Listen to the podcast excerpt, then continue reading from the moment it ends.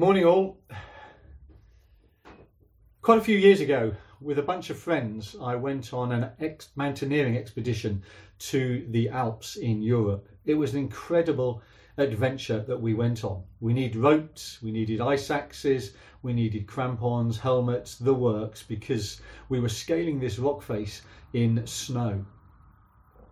It was an amazing experience, but I remember on one particular occasion when we split into two groups, and one group were climbing the front of this rock face, and the second group were going around the side to climb this sheer vertical cliff. The leader, I was in the second group that went around the side, and the leader of our group took a long, long time to scale this rock face. He was an accomplished climber. We couldn't see him because we were simply guiding the rope from around the corner, so we couldn't see the holds he took, etc. But he did eventually get up came to my turn and I went round the side. Couldn't see the guy who had gone ahead. He was out of sight, but he had hold of the rope upon which I was uh, attached. And I attempted to climb this face. Despite everything, I could not get up this face. On more than one occasion, I found myself hanging on the end of this rope in midair. And as the clouds parted, because they'd been in place when we began the climb, I could see how far above the ground I was. Eventually, I had to concede that I wasn't going to get up this face and so I was lowered back down to the face at the front of the rock where the other team had gone. By now, everybody else had ascended, and I was the last one to, to attempt to climb. The adrenaline was pumping, I was anxious, I was nervous. I was starting to think, well, what happens if I can't get up this face? How will I get down from here? All kinds of questions were raging through my mind. Fear, anxiety were very present. Eventually, I did manage to get to the top. And as I approached the summit where the rest of the group were waiting, I just found myself incredibly emotional, bursting into tears, probably with the sense of relief that I'd got there, but also with the sense of amazing beauty that I witnessed at the top of this uh, Alps, at the top of this mountain. It was an incredible adventure. That's a fairly extreme situation, isn't it? Probably not many of us will go on an adventure like that and yet it illustrates something for us. It illustrates that fear and anxiety are a reality that we all face. Fear is all around us fear of the unknown, fear about our future, fear about finances, job security, fear about our health, and COVID has only enhanced, heightened that sense of fear. Ultimately, as humans, the fear of death is perhaps the one we face most. And again, COVID, it's been told, has caused that sense of mortality to come to the fore more than it normally does in our culture. Now, fear is not sin itself. Fear may protect us. As I was hanging on that rope or trying to scale that rock face, what did fear do? It heightened my sense of awareness. It, it, it increased my resolve to stay safe. But fear can also cripple us and prevent us doing what God wants us to do and being who God wants us to be. If we're to be a church without walls, that means at least reaching out to those who we don't know, who maybe aren't like us, and welcoming them into our community. That can produce anxiety and fear. I have faced some of that. As at various times I've felt God prompt me to speak to people, whether it's unknown people on the streets or whether it's friends who I've got to know over time, and I prompt God wanting me to say something, and I can face that obstacle of fear and anxiety. Am I going to step over this? Am I going to get courage to move forward? I guess the question we all face then around fear and anxiety, recognizing we will all have it in our lives, is do we let fear rule us and control us?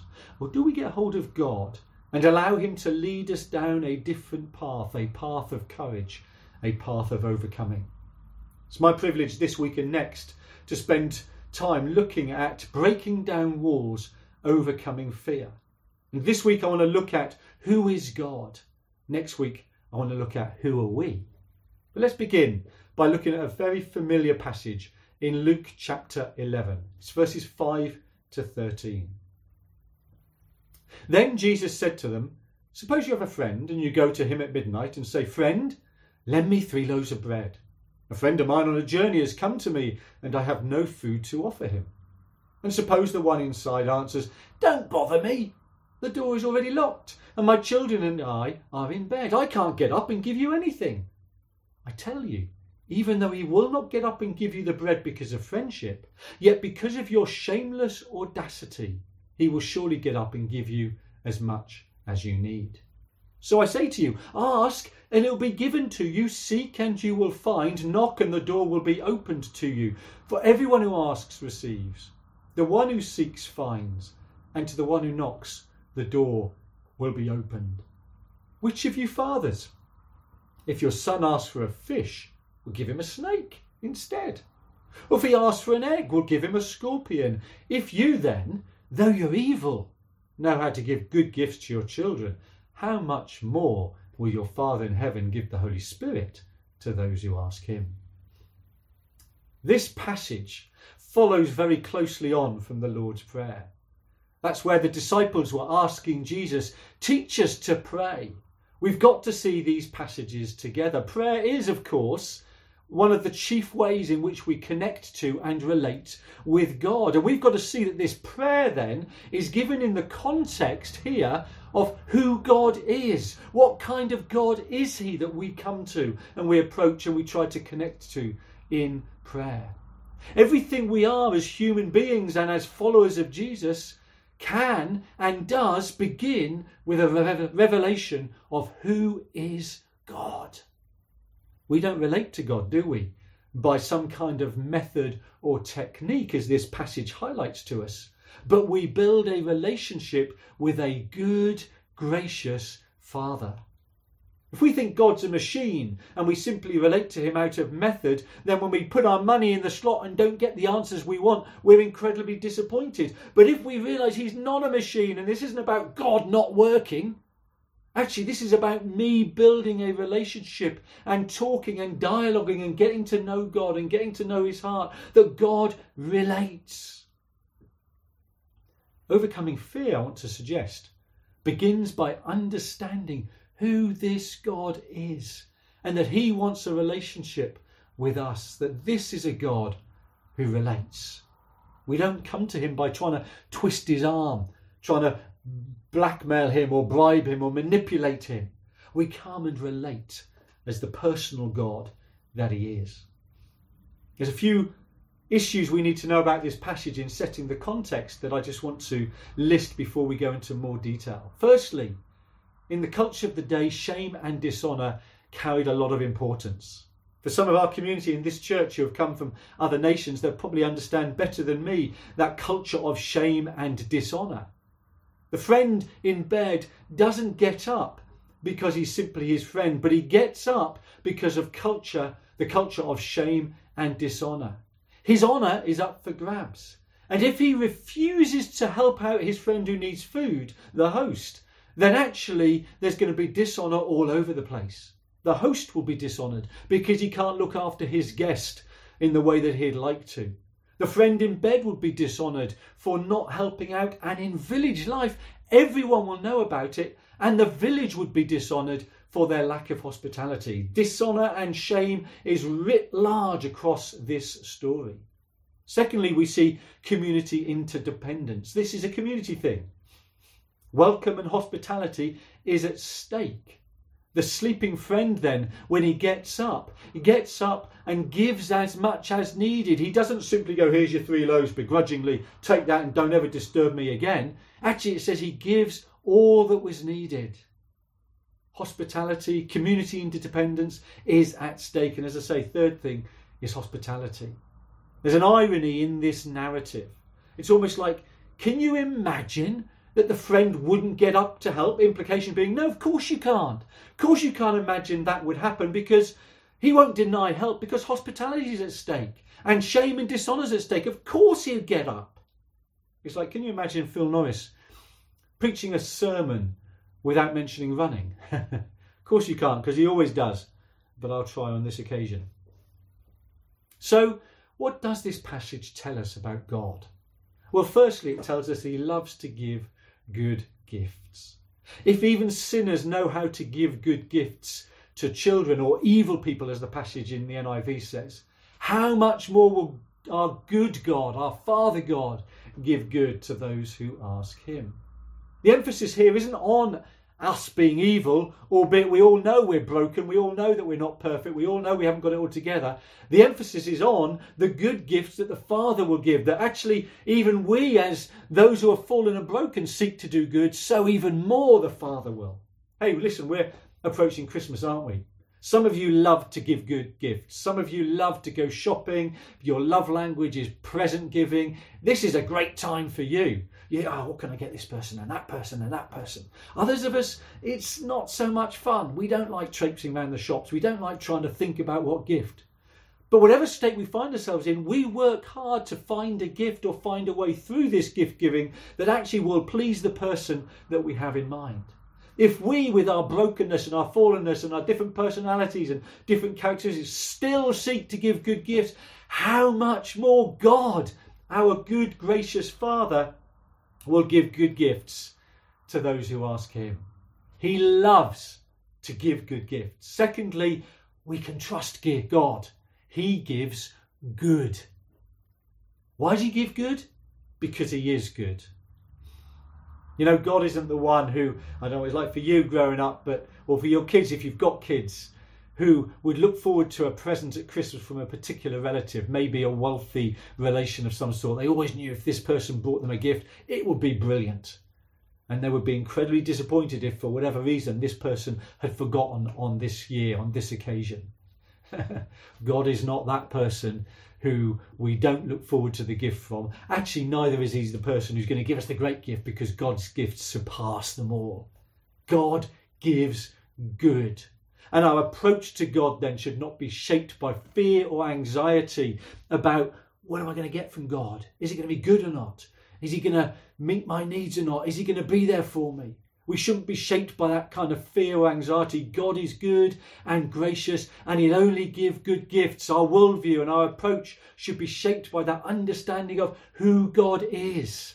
And if we understand who God is, if we trust Him as a good, gracious Father, then actually we can overcome fear through courage, through trusting Him, through knowing the kind of God He is even when we face circumstances and situations that we don't understand, if we've had that revelation that He is trustworthy, then we can move forward and start to overcome fear.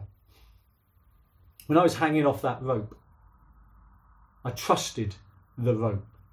I also trusted Dan, who was on the end of that rope holding me. I couldn't see Dan. He was out of sight, but I trusted him. And so, actually, as I was hanging off that rope uh, on the first face I was trying to climb, with the ground miles beneath my feet, the valley spreading out, I actually wasn't fearful because my understanding, my trust in the man at the end of the rope and in the rope and the equipment was so great. On that, at that part, I wasn't fearful.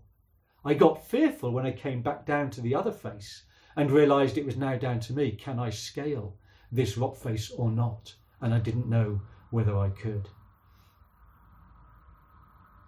You know, despite that fear and anxiety, I did eventually summit. And as I've said already, we had the time of our lives. As I burst into tears at the top of that cliff, part of it also was the beauty that I saw around me. And at the top, they had this crucifix with a metal box, and in the metal box was a book where you could write. And I wrote, We came and marvelled at the wonder of God. As we went home, and Helen and I went to visit my mum and dad to share something of this journey, this uh, incredible adventure I'd been on, as we walked into the room, I'd again just burst into tears. Mum's thinking, What's happened? What's gone wrong? Nothing had gone wrong.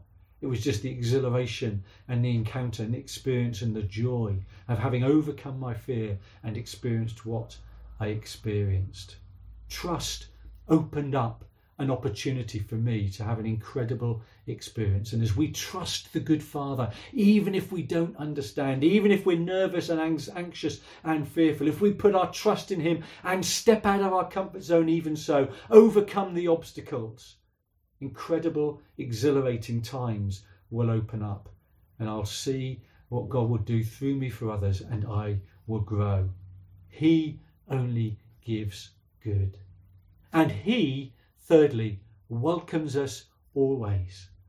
Ask, keep on asking. We know these verses. Seek and keep on seeking. Knock and keep on knocking. Everyone who asks receives. You know, what's going on here? Is this to wear God down? I don't think so. This isn't like my youngest daughter who was overheard saying to her cousins on one occasion, Don't worry, just keep badgering your dad. We badgered my dad for two years before he gave in and got us a dog. I know there's a few more in our community now who have got dogs. I wonder if they've been badgered for that length of time. You know, this isn't that. This is recognition of who God is, that He loves to give. He doesn't get tired of giving and He doesn't get tired of us coming to Him. He's not totting up our requests saying, You've had too many. Maybe provision, it may be a struggle we're in, it may be overcoming anxiety and fear to step out of my comfort zone. God doesn't run out of patience when I come back again and go, God, I still need your help. I'm still getting anxious and fearful. Many times, Helen and I have come to God about the same issue, and many times He has answered us yet again. We sometimes feel, surely we can't ask God this again, but He welcomes us. As often as you want to come, he welcomes. He knows your needs anyway. He hears your cry. I get impatient if people best pester me for too long, or my kids would pester me growing up. I, I've told you before, you know what the answer is. God's not like that. He doesn't get impatient with us.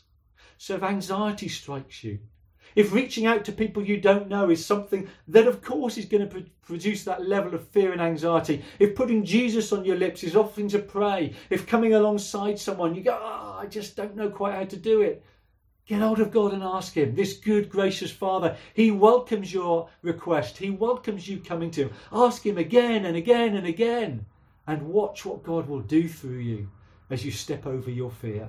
Watch as He gives you grace and peace and courage. And fourthly, he gives his best. Note how this story ends with mention of the Spirit. The Spirit hasn't been mentioned up to now. You could look at this and go, where on earth did that come from? How much more will your Father in heaven give the Holy Spirit to those who ask? It almost feels out of place because it's not seemingly being the subject matter of this particular passage. But the best gift that God can give is his Spirit.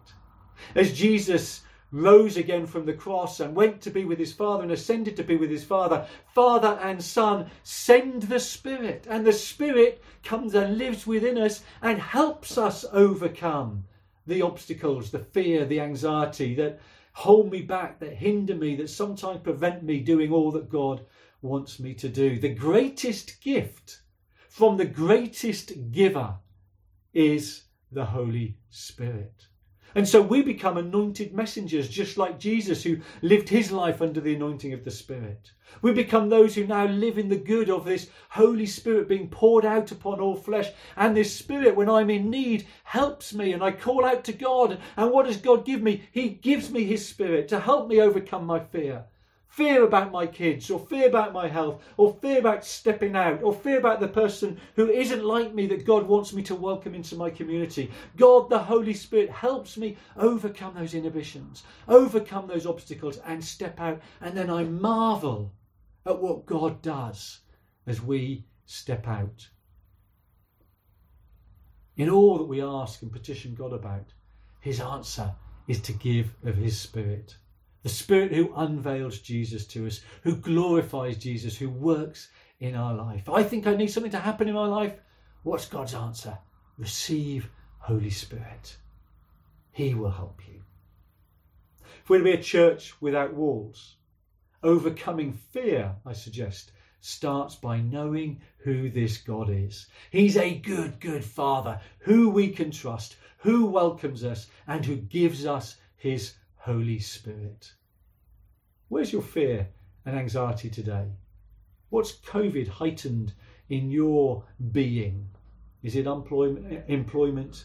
Is it putting food on the table, paying bills? Is it the unknown nature of 2021, let alone unknown what's going to happen this Christmas?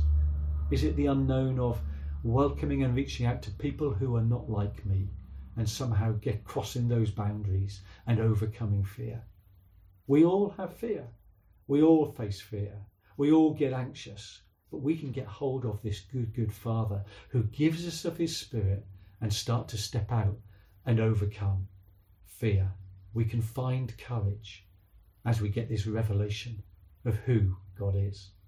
I want to, if you'll let me, set you some homework for this week.